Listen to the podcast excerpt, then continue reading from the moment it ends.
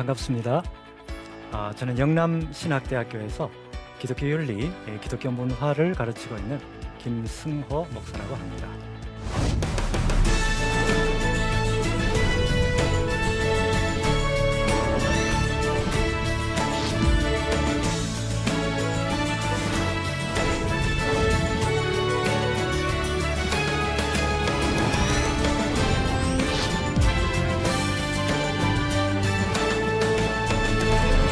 오늘 여러분과 함께 생각해 볼 주제는 코로나 시대의 신앙, 어, 연민이라는 이런 제목으로 어, 함께 살펴보려고 합니다.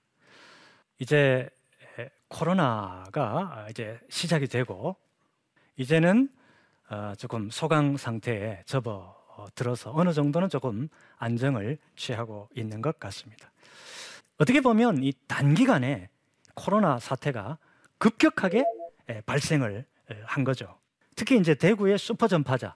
그래서 대구에서 엄청 그 어, 확진자 수가 엄청 늘었잖아요. 근데 전국 각지에서 이 의사분들, 간호사분들, 뭐 이런 자원봉사자분들이 이 대구로 막 이렇게 밀려오더라고요. 그러면서 그분들이 사실 이 오는 게 쉽지 않잖아요. 잘못하면 자기도 확진자가 되어 가지고 생명을 잃을 수 있는 그런 위험을 무릅쓰고 대구로 오는 거예요. 그래서 이제 그 확진자들을 돌보고 간호하고 하는 그런 정성스러운 모습을 보고 많은 사람들이 가슴이 뭉클해지고 야, 참 저런 마음이 있으니까 아직 우리 한국 사회가 이 살만한 사회구나. 이런 것들을 또 다 느끼게 된 거죠. 어쨌든 이런 이 초유의 사태를 우리가 경험하면서 예수 믿는 우리 그리스도인들에게 가장 필요한 덕목이 뭐냐? 이걸 한번 생각해 봤습니다. 그래서 가장 필요한 덕목 중에 하나는 바로 오늘 어, 제목인 연민이라고 하는 거다. 연민은 어, 성경에는 긍휼, 어, 일반 뭐 교회 밖에서는 보통 우리가 쓰는 용어가 연민, 또 영어로는 compassion 들어보셨죠? 자, 이런 용어로 어, 사용이 되는데 그럼 연민이 뭐냐? 일반적인 의미에서 이제 연민 그러면 고통을 겪고 있는 사람의 고통을 외면하지 않고 그 고통에 내가 개입하는 것 이것을 연민이라고 한다라고 하는 거죠. 자, 그래서 이 연민이라고 하는 그 개념을 우리가 성경적으로 기독교적으로 어떻게 이해할 수 있냐? 크게는 두 가지가 있습니다. 오늘 그 두 가지 기독교적 의미에서의 연민 개념을 우리가 한번 살펴보면서 우리가 지금까지 어떤 어, 긍휼의 모습, 어떤 연민의 모습을 갖고 지금까지 그리스도인으로서 살아왔는가 하는 부분을 한번 돌아보는 그런 시간이 되었으면 좋겠습니다. 첫 번째 연민, 이거는 타인의 고통을 함께 나누는 그런 어, 의미로서의 연민이라고 하는 게 있습니다. 어, 미국의 기독교 윤리학자 중에 알렌 보헤이라는 분이 연민을 어떻게 얘기했는가 하면 연민은 타인의 고통에 반응을 해서 우리가 무엇을 행하도록 우리를 움직이게 하는 어떤 특성이 있다. 이제 이런 정의를 내렸습니다. 자, 그런데 오늘 우리가 한 번 더 생각해야 될 부분은 성경에서 얘기하는 연민하고 또 일반 그 현 시대의 세상에서 생각하는 연민, 긍휼하고는 구별해야 될 필요가 있다고 하는 얘기입니다. 일반 현 시대의 사람들이 연민이라고 할 때는 두 가지를 생각하게 되는데요. 첫 번째는 어떤 수단과 방법을 동원해서라도 고통을 제거하는 것을 목표로 하는 거예요. 두 번째는 사람을 죽일 수 있는 가능성에 문을 열어놓는 거예요. 이거는 어떤 경우일까요? 사람이 너무 고통이 심해요, 지금. 너무 고통이 심해. 그러니까 다른 사람이 개입을 해서 그 사람의 고통을 끝내주려면은 그 사람의 목숨을 끊어줘야 그 사람의 고통이 제거되는 거 아닙니까? 자, 이런 부분을 우리가 생각을 할 수가 있는데, 근데 지금 방금 제가 말씀드린 이 두 가지 의미를 우리가 생각하면 이 두 가지의 이 현 시대가 갖고 있는 이 연민의 의미를 우리가 받아들이면 문제가 발생합니다. 그 어떤 문제가 발생하냐? 첫 번째는 하나님이 사람한테 이 고통을 허용하신다는 이 사실 자체가 이 뭔가 문제가 있는 거 아니냐? 그러니까 고통을 겪는 게 하나님 탓으로 돌리게 되는 거예요. 그렇죠? 근데 성경은 그렇게 말씀하고 있습니까? 우리가 사람이 고통을 겪는 것 누구의 죄 때문이라? 인간의 죄 때문이다. 성경은 분명하게 얘기하고 있어요. 그렇죠? 아담과 하와의 이, 이 죄, 죄성 그게 인류 역사를 거치면서 계속해서 남아 있어서 오늘 저와 여러분에게도 죄라고 하는 것이 우리를 감싸고 있는 거 아닙니까?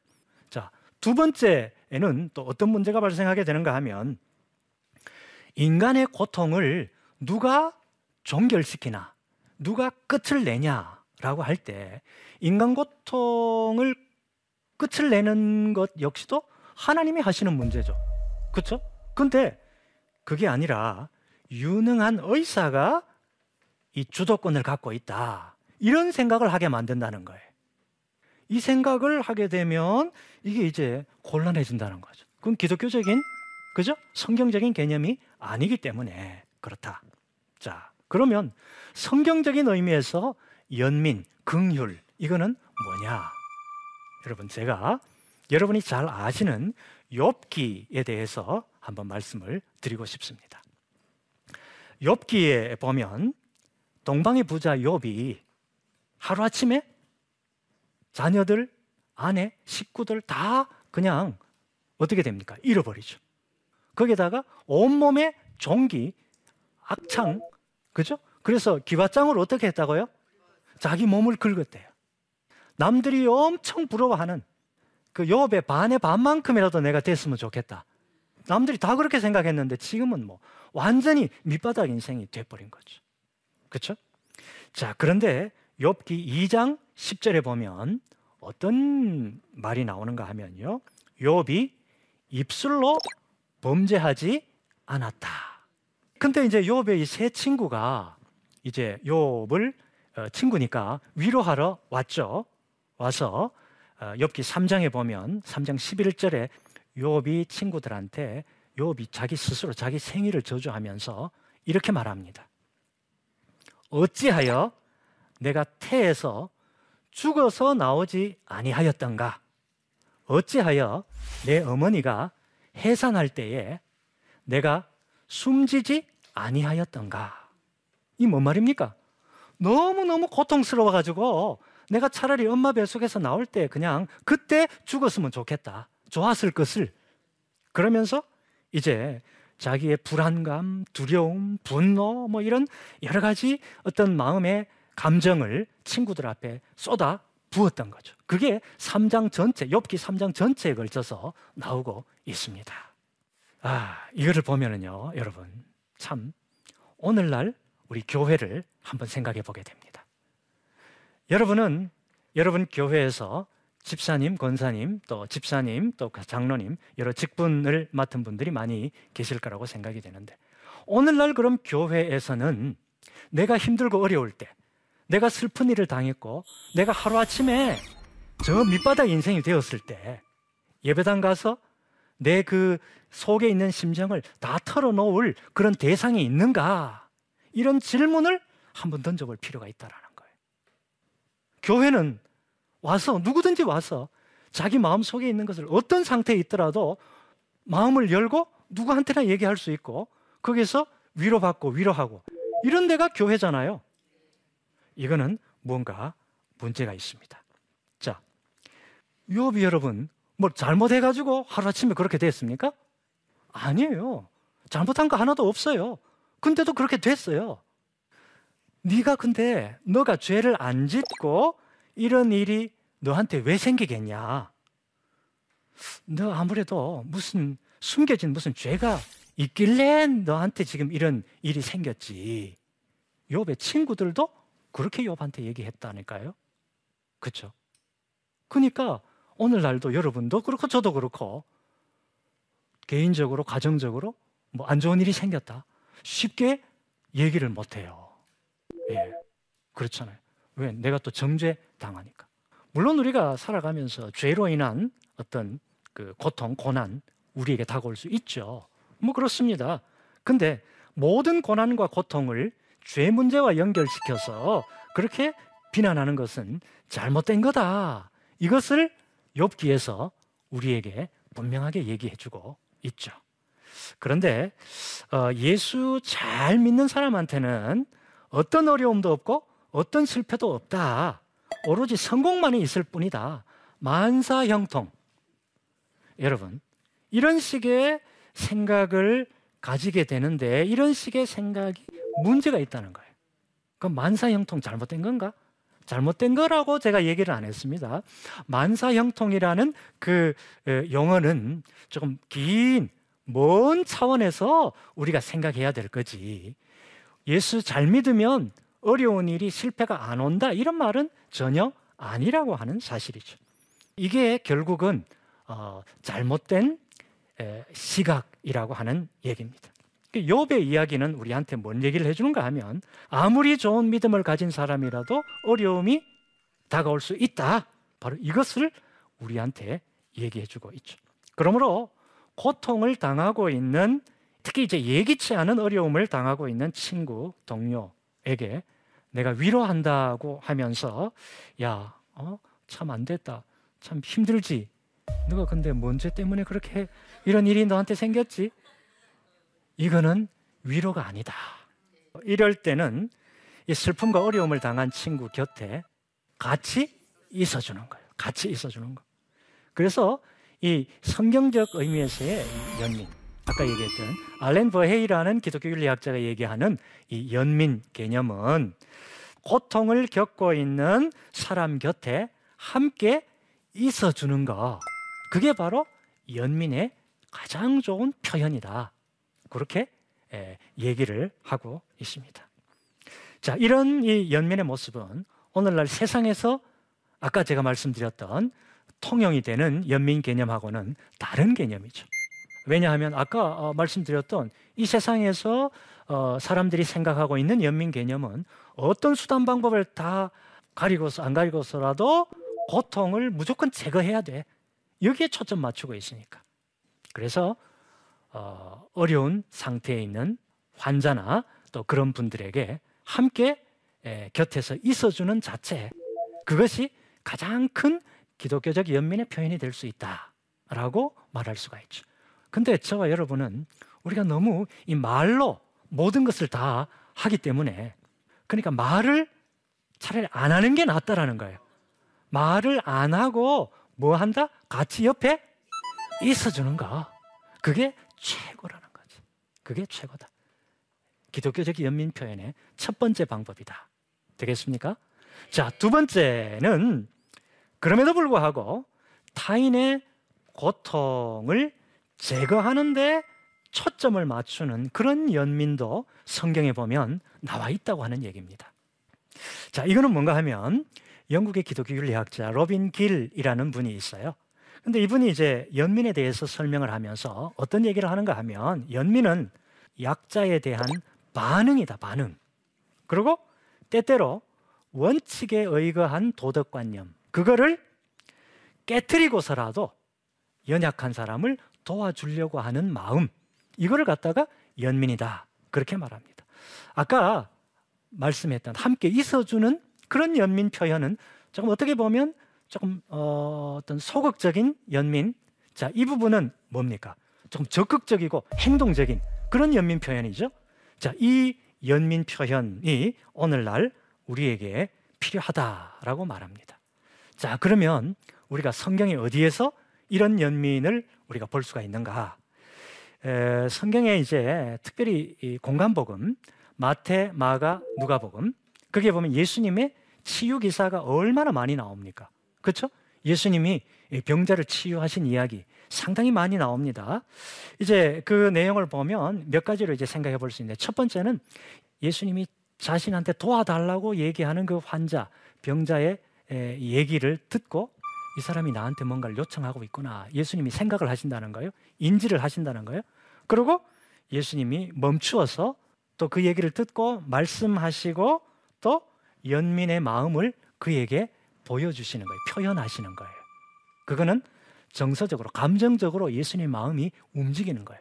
아까는 인식을 했고 지금은 마음에 어떤 움직임이 있는 거예요.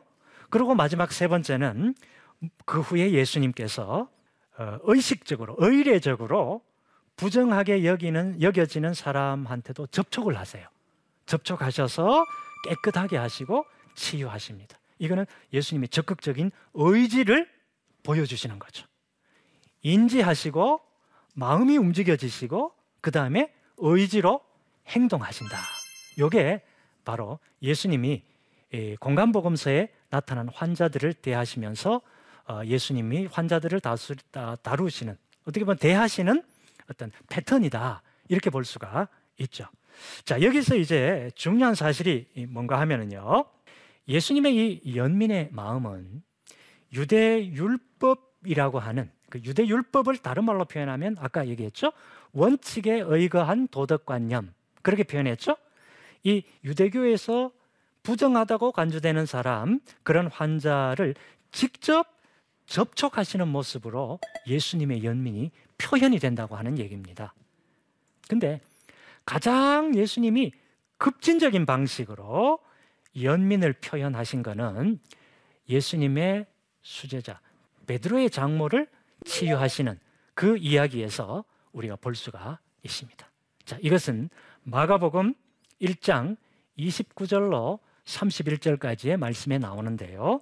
31절에 나아가사 그 손을 잡아 일으키시니 열병이 떠나고 여자가 그들에게 수종드니라 이렇게 되어 있습니다. 손을 잡아 어떻게 했다? 일으키시니 이렇게 했대요. 자 여기서 알 수 있는 것은 두 가지인데요. 예수님은 유대 율법 당시에 유대 사회에서 하나의 원칙으로 알고 있었던 이 도덕관념을 위반하신 거예요. 왜냐하면 그날은 안식일이었다라는 거예요. 마가복음 1장 21절부터 보면 안식일에 회당에 들어가셨다라는 얘기가 나오고 회당에서 교훈하시고 회당에서 귀신 들린 자를 만나서 귀신을 내어 쫓으시고 그 다음에 회당에서 나와 가지고 어디로 가셨다? 시몬의 장모, 베드로의 장모에게 가신 거예요. 그러니까 안식일 날 병자를 고치셨다? 일을 하신 거죠. 안식일 규정에는 위배되는 거죠. 자, 두 번째는 유대교의 이 전통인 거룩성 규정이라고 있는데 이 거룩성 규정을 위반하신 거예요. 뭔가 하면 병자를 접촉하신 거예요. 열병에 걸린 이 베드로 장모의 손을 잡아 일으켰었다. 그 당시 유대 사회에서 이 풍토병 중에 하나였고 상당히 심각한 질병으로 알려진 그런 병이었다라는 겁니다. 근데 이런 환자에게 접촉을 한다라고 하는 거는 율법의 거룩성 규정 이거를 위반하는 거예요. 율법의 거룩성 규정이 뭡니까? 부정한다 이 얘기죠. 그래서 예수님이 베드로 장모의 손을 잡아 일으키실 때 그 옆에서 만약 사람들이 봤다면 그 사람들은 뭐라고 얘기했는가 하면 아 저 사람의 저 어, 부정이 누구한테 옮겨왔다? 예수님한테 옮겨갔다. 그렇게 생각했을 거예요. 유대인들은 다 그렇게 생각했으니까. 이 두 가지 규정을 위반하면서까지도 예수님은 사람의 생명을 살리는데 헌신하셨다. 이것이 바로 예수님이 보여주신 어떤 고통을 제거하고자 하는 어떤 그런 연민의 표현 방법이라고 하는 사실입니다. 자, 이런 이두 번째 연민의 표현 방식. 이거는 어, 연약한 사람의 그 상태를 알고 또 마음의 감동을 또 받고 또 의지적 차원의 어떤 어, 행동으로 하는 어떤 그런 어, 정도로만 표현되는 게 아니고 유대 사회에서 보편적으로 인정되고 있는 수용되고 있는 원칙에 의거한 도덕관념을 깨뜨리세요. 또 거룩성 규정도 깨뜨리세요. 부정탄다라고 하는 둘다 깨뜨린 이 둘 다 깨뜨린다라는 말은 베드로 장모를 고쳐 놔도 사람들이 예수님에 대해서 비난할 가능성이 있어요, 없어요? 당연하죠. 비난하겠죠. 왜? 아니 지금 이 유대 율법을 이렇게 응? 위반하고 이런 일 하면 돼? 이렇게 이제 얘기하죠. 근데 예수님이 이 케이스는 아니지만 예수님이 이제 사람들한테 안식일 규정에 대해서 얘기하면서 뭐라고 말씀하십니까? 너희가 안식일 날 구덩이에 양이나 소나 염소나 이런 거 빠졌으면 안 구해낼 사람이 누가 있냐? 안식일 날은 선한 일을 행하는 것이 안식일의 원래 의미다. 예수님께서 안식일 규정을 새롭게 딱 정리해 주셨죠. 이런 이, 이 연민 표현은 어, 적극적으로 다른 사람의 에, 어떤 고통에 개입해서 그 고통을 적극적으로 제거해 주려고 하는 어떤 그런 행동으로 나타나는 거다라고 하는 겁니다. 자, 이제 정리를 한번 해봅니다. 이번 이 코로나 사태를 경험하면서 그동안 우리가 어떻게 보면 조금 잊어버렸던 이 기독교적 가치 중에 중요한 가치, 이 연민의 가치, 극률의 가치 이거를 우리가 다시 회복하고 이 두 가지 종류의 연민을 다시 한번 우리 삶 가운데서 실천하면서 예수님의 뒤를 따라가는 그런 삶이 되면 좋겠다 하는 생각에서 오늘 이 말씀을 여러분과 함께 나누어 보았습니다. 어, 오늘 강의를 들으시면서 또 어, 이런저런 질문이 생각나거나 또 뭐 이런 거 있으시면 조금 말씀해 주시면 좋겠습니다. 제가 좀 궁금한 거는 아까 그 연민에 대해서 두 가지 접근 방법을 말씀을 해주셨는데 저는 좀 궁금한 게 그게 어떤 상황일 때 그 두 가지 방법을 들어가야 되는지 그게 좀 궁금합니다. 어, 제가 볼 때는 지금 이제 연민의 이 표현 방법이 아까 처음에 제가 말씀드렸던 것처럼 어, 말을 통해서 연민을 표현한다고 하는데 그게 도리어 가시가 되고 상처가 되고 이런 부분이 너무 많다는 거예요. 그런 의미에서 첫 번째 연민을 얘기할 수가 있겠죠. 같이 있어 주는 거예요. 그죠? 슬픔을 당한 어떤 그런 가정 또 그런 사람에게 같이 함께 있으니 말을 안 하는 거예요. 같이 있어 주는 그냥 함께 있어 주는 거예요. 또 이쪽에 적극적인 어떤 행동을 취한다라고 할 때는 이제 이제 이 부분은 어, 조금 이제 이게 좀 의학적인 용어가 될 수 있는데요. 환자 상태에 따라서 치료가 목적인 경우가 있고 돌봄이 목적인 경우가 있습니다. 그러니까 어, 의료적인 진단 에서 이분이 이제 다시금 회복 가능성이 없다고 판단되면 케어, 돌봄으로 들어갑니다. 그러면 이제 남은 생애를 죽음의 과정에 잘 이렇게 접어들어서 마지막 죽음의 순간까지 잘 가실 수 있도록 그렇게 배려해 드리는 것, 고통을 최소화하면서. 그렇죠? 그게 이제 케어죠. 근데 큐어는 뭐냐? 큐어는 말 그대로 고치는 거예요. 좀 조금 환자가 힘이 들더라도 조금 환자에게 조금 어떤 부담이 되더라도 적극적인 치료를 하는 거예요. 왜? 회복될 가능성이 있다고 생각하니까. 예, 그런 이제 의료적인 상태에서는 그런 게 있는 거죠. 자, 그래서 이제 그런 부분은 어떤 어, 의학적인 그러니까 의료진들과 함께 상의하면서 그런 상태에서 어, 결정해야 될 문제가 아닌가 그렇게 생각을 합니다. 예. 자, 그럼 오늘 여기까지 하고요. 수고 많이 하셨습니다. 감사합니다.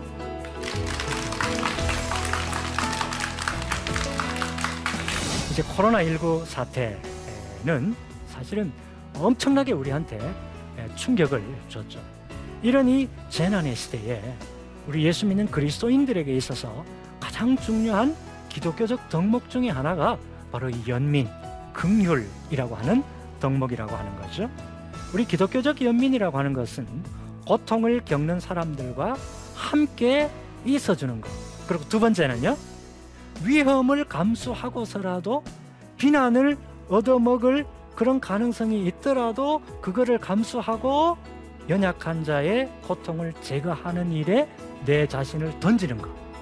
여러분은 지금까지 이 두 가지 종류의 연민 중에서 어떤 종류의 연민을 실천해 왔습니까?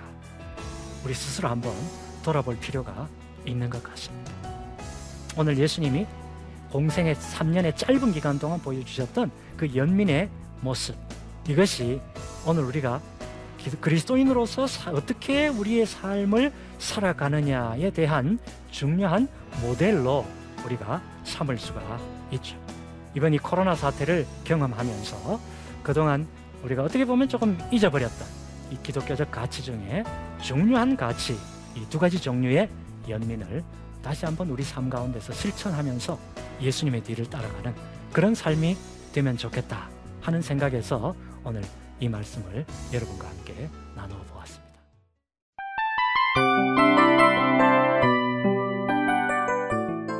이 프로그램은 청취자 여러분의 소중한 후원으로 제작됩니다.